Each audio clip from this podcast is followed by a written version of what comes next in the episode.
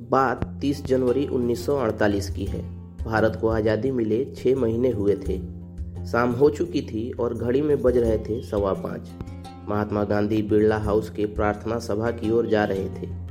उनके साथ एक शख्स थे गुरबचन सिंह, जिन्होंने गांधी जी से कहा था कि, बापू, आज आपको थोड़ी देर हो गई है।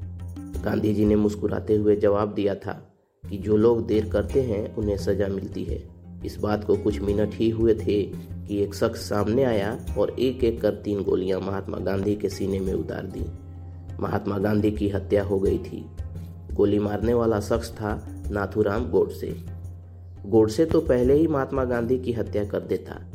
उसने हत्या की साजिश दिल्ली रेलवे स्टेशन के वेटिंग रूम में रची थी। लेकिन उस वक्त गोडसे का मन बदल गया था। आठ महीने तक गांधी जी की हत्या का केस लाल किले में बनी ट्रायल कोर्ट में चला। इस दौरान एक सौ उनचास चश्मदीद गवाह और अन्य गवाह शामिल रहे। 10 फरवरी उन्नीस सौ उनचास को जज आत्मचरण की अदालत ने नाथूराम गोडसे और नारायण आप्टे को फांसी की सजा दी।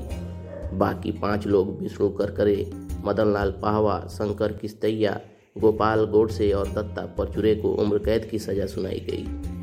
विनायक दामोदर सावरकर को बरी कर दिया गया। सबूतों के अभाव में। हाईकोर्ट ने किस्तैया और परचूरे को भी बाद में रिहा कर दिया। फांसी वाले दिन गोडसे से मिलने उसके परिजन भी अंबाला जेल पहुँचे थे। 15 नवंबर उन्नीस सौ उनचास को नाथुराम गोडसे और नारायण आप्टे को फांसी दी गई। जिस दिन दोनों को फांसी की सजा सुनाई जा रही थी, उस दिन गोडसे के एक हाथ में गीता, अखंड भारत का एक नक्शा और दूसरे हाथ में भगवा रंग का झंडा था। चलिए दोस्तों, आज के इस पॉडकास्ट में इतना ही। मिलते हैं अगले पॉडकास्ट में। तब तक keep searching for knowledge and try to be a kind person